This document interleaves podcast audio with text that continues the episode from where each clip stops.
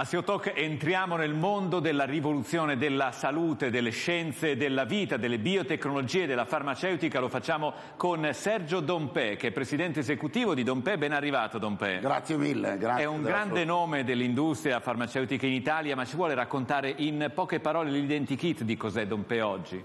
130 anni di storia, una grande passione familiare, una delle tipiche aziende familiari italiane, molta uh, devozione verso il mondo dell'innovazione che c'è sempre stato e più recentemente abbiamo avuto degli sviluppi importanti con il mondo della biotecnologia, siamo diventati leader in una nicchia negli Stati Uniti e applichiamo, siamo una delle aziende italiane che applica con più diciamo, maturità l'artificial intelligence nell'ambito della polifarmacologia. Abbiamo fatto per primi un accordo per l'utilizzo di Leonardo, il supercomputer che il Cineca ha avuto il merito di portare qui in Italia, a Bologna, quarto per dimensione al mondo, per darle un'idea, un'ora di calcolo su quel computer equivale a circa 13.000 ore di calcolo di un computer normale e questo per quanto riguarda la medicina e eh, poter eh, cercare eh, tutte le possibili interazioni è un passo avanti con cui in qualche giorno fai il lavoro che prima facevi in moltissimi mesi. Quindi grande storia ma anche avanguardia e ricerca oggi. Eh, sono partito parlando di una rivoluzione per la salute perché da diversi anni, talvolta anche con lei, abbiamo raccontato quanto la ricerca sul DNA, quanto l'intelligenza artificiale, le biotecnologie stiano consentendo di affrontare con un approccio radicalmente diverso rispetto al passato tante malattie che colpiscono la nostra salute, l'uomo in generale. Ci può raccontare un po' dall'interno perché avete scelto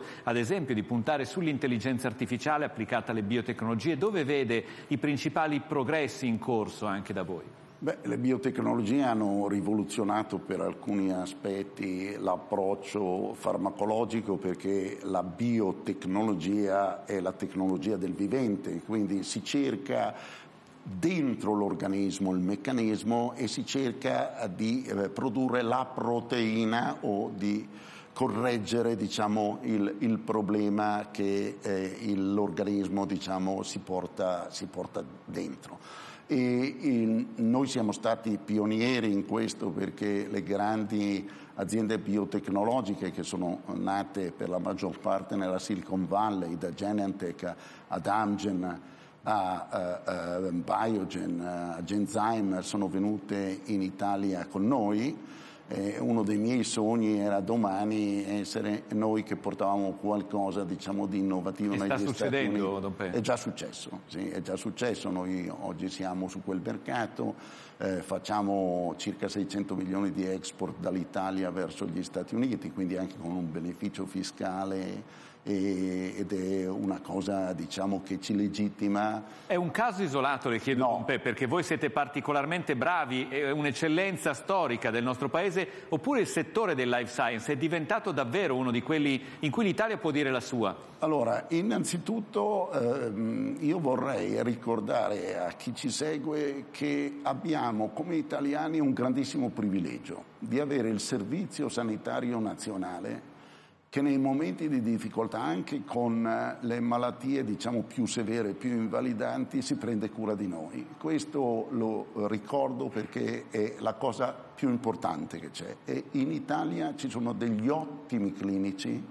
dei grandi ospedali pubblici e privati e dei eh, eh, ricercatori di, di, di grande capacità. Insieme a questo c'è il mondo delle aziende, dalla diagnostica, pensiamo a chi produce mezzi di contrasto, pensiamo a Bracco che è leader nel mondo per quanto riguarda questo e c'è anche l'industria farmaceutica. L'industria farmaceutica ha avuto i suoi momenti scuri negli anni 70 perché devo dire che con una miopia straordinaria. Abbiamo venduto tutto quello che si poteva vendere in quegli anni. Tutte le aziende più belle sono state vendute, si diceva che l'industria farmaceutica era morta, eh, oggi noi ci troviamo ad avere la principale industria di produzione farmaceutica in Europa insieme alla Germania e ci troviamo ad avere altre aziende italiane, faccio subito dei nomi, che stanno investendo insieme a, a molte altre naturalmente, ma per fare i nomi dei tre eh, che ultimamente hanno fatto degli accordi importanti. Chiesi ha comprato un'azienda per un miliardo e mezzo di dollari e quindi diciamo che diventa poi di fatto un allargamento della loro sfera di influenza italiana. Italfarmaco eh, sta a, avendo la registrazione anche negli Stati Uniti, l'ha già ottenuta qui in Europa di un farmaco importante per una malattia rara che è la Duchenne. Menarini ha appena avuto dalla Food and Drug Administration eh, l'autorizzazione per un farmaco molto importante su un eh, tumore eh, metastatico diciamo, del, del, seno. Quindi le dà la dimensione non di uno sforzo isolato, ma di una eh, squadra. Dietro ci sono tante altre aziende che lavorano naturalmente, ho fatto pochi nomi, ma ce ne sono davvero tante che stanno lavorando in questo. Qual è la nostra ambizione? Di lavorare in un ambiente dove il pubblico e il privato, come Draghi a chiusura del G20 svoltosi in Italia, ha detto il pubblico e il privato lavorano insieme sulla salute.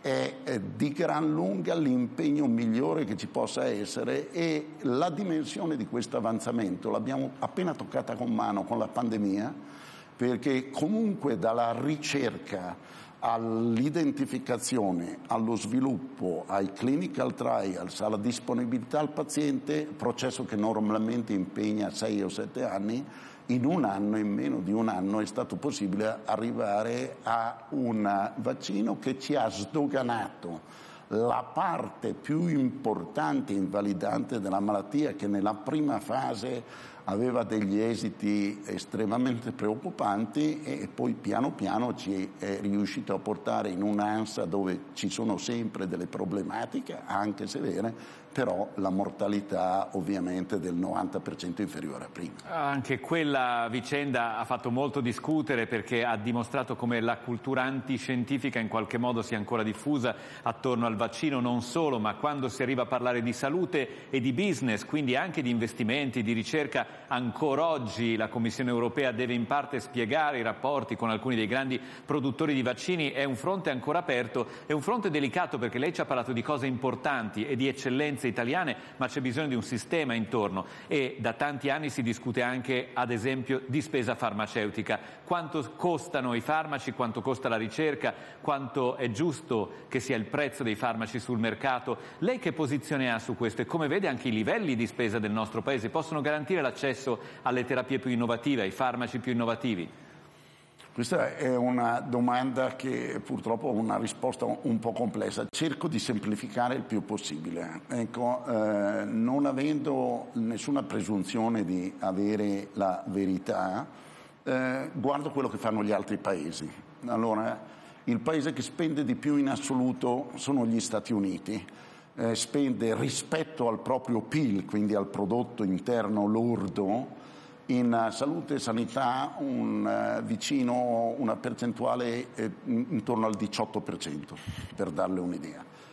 E in Italia pubblico e privato insieme non arrivano al 10% del, del PIL, però poi eh, non a caso gli Stati Uniti sono quelli che hanno la ricerca più avanzata, sono quelli che hanno il mercato che premia di più l'innovazione, sono quelli che attraggono i talenti e sono quelli che tirano fuori poi i vaccini, anche se sviluppati inizialmente da aziende europee. Questo è il tema. Cosa mi preoccupa? Mi preoccupa non il fatto, perché ovviamente dire se è giusta o sbagliata una cosa non, solo, non lo si deve mai chiedere diciamo, a quello che è l'interlocutore industriale, eh, perché ovviamente la mia risposta diciamo, è collegata all'interesse che ho verso questo. Però ci sono dei parametri oggettivi.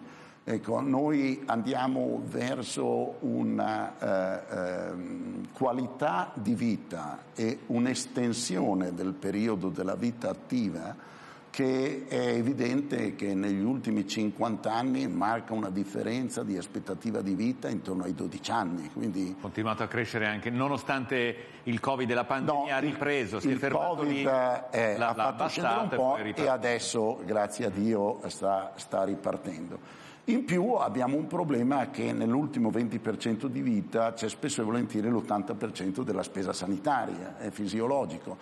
E allora eh, io vedo con piacere, con necessità, e stiamo cercando di fare questo anche con il nuovo governo, un'integrazione, grazie al Ministro della Ricerca Bernini, grazie al Ministro Schillaci, a Giorgetti, eh, a Urso del Made in Italy, di integrarci e di trovare, di collegare gli interessi del Paese a quelli dell'industria per fare in modo che tutti insieme lavoriamo dalla stessa parte. Nel documento di programmazione lasciato in eredità dal precedente governo c'è un 6,1% di spesa pubblica che fa cazzotti con tutto, compreso il PNRR che prevede di fare le case della salute, prevede la spesa, ma poi ci saranno eh, i costi di gestione. Come si alimentano? Quindi vedo nella nostra eh, classe politica, ma anche in quella europea, la necessità di riguardare tutto e di fare quadrato e di quadrare anche i bilanci dello Stato da una parte, ma anche quello della competitività delle imprese dall'altra. Il sistema sanitario deve imparare a fare dei nuovi conti perché ha a disposizione anche dei nuovi medicinali, delle nuove soluzioni che voi producete e che però hanno dei costi piuttosto elevati, lo sappiamo in diverse aree. Ecco, è compatibile con eh, allora, il pubblico i conti sempre più difficile, è un esercizio difficile, però anche qui le rispondo con dei dati. Ecco, se eh, il benchmark del costo cittadino fosse quello della Lombardia, che è, è la regione che, che ci ospita, noi avremmo circa 15-16 miliardi in meno di spesa all'anno. Con 15-16 miliardi di spesa in meno all'anno, se tutti adottassero lo standard di Regione Lombardia, devo dire che si potrebbero fare tante cose. Lei sa che in Regione Lombardia si è appena tenuta un'elezione e si è fatta campagna elettorale soprattutto sul tema della sanità, anche perché in questa regione si sono allungate per un motivo o per l'altro le liste d'attesa. Oggi, se sei disposto a essere solvente, a pagare privatamente, accedi rapidissimamente a tutti i servizi, altrimenti i tempi sono molto lunghi. Eh, come vede anche questi aspetti? Perché oggettivamente Le per la popolazione è un problema. Con cognizione di causa, perché sono il vicepresidente di Asso Lombarda delegato eh, per eh, l'argomento sanità in senso generale e scienze della vita. Eh, Regione Lombardia ha fatto un lavoro straordinario, anche il privato nell'ambito del lavoro straordinario fatto in Regione Lombardia ha fatto moltissimo eh, Regione Lombardia eh, ha un bilancio in eh, eh, pareggio, quindi non versa soldi in negativo sulla sanità. Qual è il problema?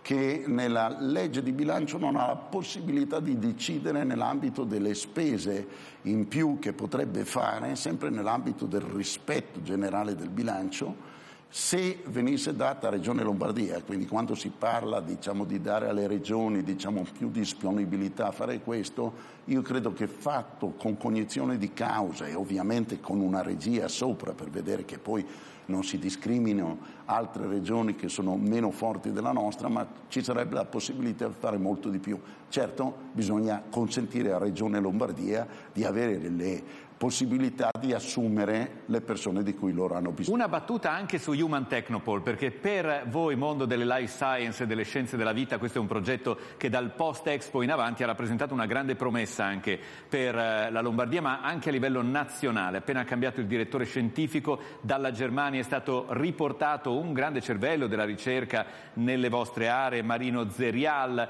però finora eh, in fondo Human Technopole dall'esterno sembra non avere mantenuto tutte le promesse in termini di quantità anche di ricerca e di attività. Qual è il suo bilancio ad oggi? Che lei ha ragione, quindi la penso come lei, però ci, non c'è una buona notizia, ce ne sono due. Uno che c'è un presidente come Gian Mario Verona che ha dimostrato in Bocconi di fare un lavoro straordinario e anche per la velocità con cui è riuscito a identificare e, e assumere un responsabile scientifico del valore, mi del, dello scienziato che lei ha appena nominato eh, vuol dire che sta facendo benissimo, ha iniziato con il piede destro e a grande velocità. La seconda buona notizia è che grazie alla riforma che è stata fatta di un, prevedere una collaborazione con tutto il mondo scientifico, con le università, con le cliniche italiane, il lavoro di Human Technopole non rimarrà come un unicum, ma verrà integrato nel network di competitività della ricerca italiana, anche devo dire sicuramente noi spendiamo un po' in ricerca, ma se guardiamo la resa dei nostri ricercatori rispetto all'output, siamo tra i migliori al mondo e io ho l'orgoglio e anche il debito di sostenere la ricerca che viene condotta nel nostro paese. Sergio Donpo, a CEO Talk ci piace anche farvi raccontare le vostre aziende e uno dei primi fattori, siamo partiti dall'eccellenza di aziende italiane del vostro settore, è anche in questo mondo, e lei lo ha citato, ci sono tanti americani molto grandi, quotati, spalle larghe, voi siete un'impresa dalla lunga storia, ma un'impresa familiare. Come riuscite a stare, a com- competere in un mondo di grandi pesi massimi? Allora, oggi paradossalmente è meno difficile di ieri, perché il mondo delle biotecnologie, il mondo dell'artificial intelligence e la pluralità incredibile di target che la salute offre consente anche a player di ridotta dimensione, se lo fanno con un inquadramento di tipo strettamente internazionale e con un setting Food and Drug Administration eh, eh, e, e, e, Agenzia Europea del Farmaco, Agenzia Cinese, quindi correlati con le autorità, si può veramente fare molto, i casi non solo nostro, ma i casi di Italfarmaco, i casi di Bracco, di Menarini, di Chiesi, eh, di Angelini, di tante altre aziende italiane lo stanno dimostrando in un modo molto, molto chiaro. Qual è la qualità che oggi deve avere un leader d'azienda? Lei adesso è presidente esecutivo, questa trasmissione si chiama CEO Talk.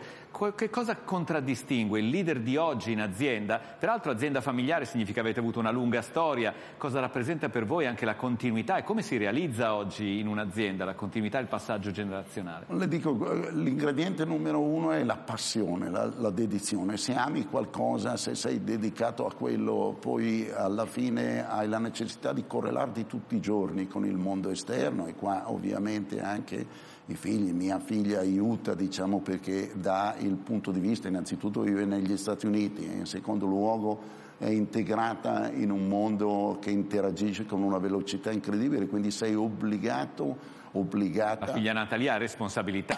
certo, eh, adesso è così con, con me e eh, sei obbligato a, a, a um, creare le connessioni attraverso le quali tu possa non soltanto dare un uh, futuro alle persone che lavorano con te, ma al, uh, all'impegno di una vita e alla possibilità di dimostrare che anche aziende di medio-piccolo uh, diciamo, contenuto se eh, estrapolato con grandissima capacità e con eh, l'internazionalizzazione, è il caso di molte aziende italiane anche fuori dal nostro campo, si può fare moltissimo e possono diventare prima quello che eh, un, oggi si dice le multinazionali tascabili, aziende con 2, 3, 4 miliardi di fatturato, di cui l'80% all'estero, quindi ancora di una dimensione ridotta, ma già molto molto competitive e perché no eh, puntare anche poi a diventare delle aziende di primissimo Come vede Don Petra cinque anni? Quali sono i vostri obiettivi e anche la strategia la traiettoria su cui vi siete messi? Noi la vediamo diversa da quella che è oggi, anzi le dico una banalità, che se eh, l'azienda rimanesse quella di oggi saremmo morti fra cinque anni. Eh, la necessità di evolvere in continuazione e la necessità è di alleggerire tutte le spese che non sono connesse diciamo, con quello che è il valore poi per il paziente che è il frutto della ricerca. Come portare più in fretta, più eh, agevolmente, con maggiore precisione dei farmaci alla disponibilità, come diceva Henry Ford, la vera innovazione non è quando tu fai qualcosa, è quando tu riesci a rendere fruibile dalla massa quello che tu hai fatto. Quindi sotto questo punto di vista noi eh, abbiamo la coscienza e l'orgoglio di aver fatto un bel po' di strada in questi anni e la consapevolezza che eh, quello che abbiamo fatto fino ad oggi eh, in, a scuola mi dicevano è condizione necessaria ma non sufficiente. Come andrà questo 2023 rispetto a come avete chiuso il 2022? 2022 è stato un anno straordinario di grandissimo sviluppo, soprattutto all'estero, ma anche qui in Italia siamo riusciti a riprendere delle, delle, dei fatturati che eh, con la pandemia, contrariamente a quello che la gente pensa, si erano, si erano persi, anche perché la gente non, non connetteva più, non, non eh, si frequentava e quindi anche sotto questo punto di vista ecco, ricordatevi che le mascherine che io personalmente odio ma come strumento di protezione per la salute sono tutt'altro che una cosa che non va adottata perché hanno contribuito molto uh, a frenare sia la pandemia ma sia anche le banali malattie che si diffondevano molto molto meno. Eh, il 23 è iniziato benissimo, però la prima parte del 23 è collegata diciamo, al backlog del 22 perché ci sono stati anche molti problemi logistici, organizzativi per le produzioni, in quanto molta parte del, della produzione dei farmaci è collegata al lavoro internazionale ci sono molti eh, componenti anche di tipo farmaceutico che vengono dalla Cina, quindi lo stop di questo, alcuni, eh, eh, ad esempio la guerra in Ucraina, eh, il mannitolo, il mannitolo si estrae diciamo, dalla, dalla, da alcuni raccolti che vengono fatti in Ucraina, è venuto meno, vede come poi tutto è, è collegato e quindi adesso si sta eh, rimettendo tutto a posto, avrà letto e sentito di quella che è chiamata la carenza di farmaci, che però non è nulla di critico e che è una cosa eh, che oggi è già praticamente risolta definitivamente. Eh, per pensare come andrà tutto l'anno io sono un po' meno pessimista di quello che eh, i nostri analisti dicono. Io credo che per quanto riguarda il PIL italiano ci sia la possibilità di arrivare anche magari un po' sopra l'uno di poco, ma ben diverso dal meno 0,8 meno 0,9 che veniva previsto e per quanto riguarda la salute io penso che questo possa essere diciamo, un anno di ulteriore sviluppo intorno al 2%. Dunque dobbiamo chiudere, ma lei in apertura generosamente ha citato i successi anche degli altri, ha detto siamo una squadra con le altre aziende, alcune delle quali hanno fatto operazioni straordinarie per crescere, hanno acquisito negli Stati Uniti che per voi è un mercato cruciale. Cosa c'è sulla sua scrivania quando guarda i dossier e le opportunità per crescere in questa fase? Ci sarà qualcosa da raccontare quest'anno? Esaminiamo tutti i giorni, anche oggi eh, ho, ho, avuto degli ospiti stranieri per, per una possibile diciamo, eh, collaborazione integrazione, eh, ne devi vedere 20, 30 per riuscire a farne una. Ecco, noi ci stiamo ancora lavorando, abbiamo fatto naturalmente del lavoro in passato, ci siamo integrati con Bracco, la parte farmaceutica, un po' di anni fa e eh, siamo continuamente alla ricerca di opportunità, però trovare delle opportunità coerenti e diciamo che, che possono essere a è un lavoro molto difficile perché lo stanno facendo tutti in tutto il mondo. Servirà la borsa nel futuro? Servirà un modo diverso di rapportarsi con il mercato dei capitali? non lo escludiamo anche se eh, probabilmente ci sarà da rivedere qualcosa perché oggi la borsa per aziende diciamo che non siano da, da 20-30 miliardi di, di, valore comporta una serie di rigidità e una serie di costi che non sempre eh, sono coerenti diciamo, con la necessità di velocità e di flessibilità che abbiamo. Però ci sono degli ottimi esempi, ricordati è un'azienda che abbiamo eh, eh, considerato tra le best in assoluto e lo è ancora diciamo, in Italia e molto diciamo, aggressiva nel mondo e ce ne sono diverse altre e, e quella è un'opzione che c'è sempre.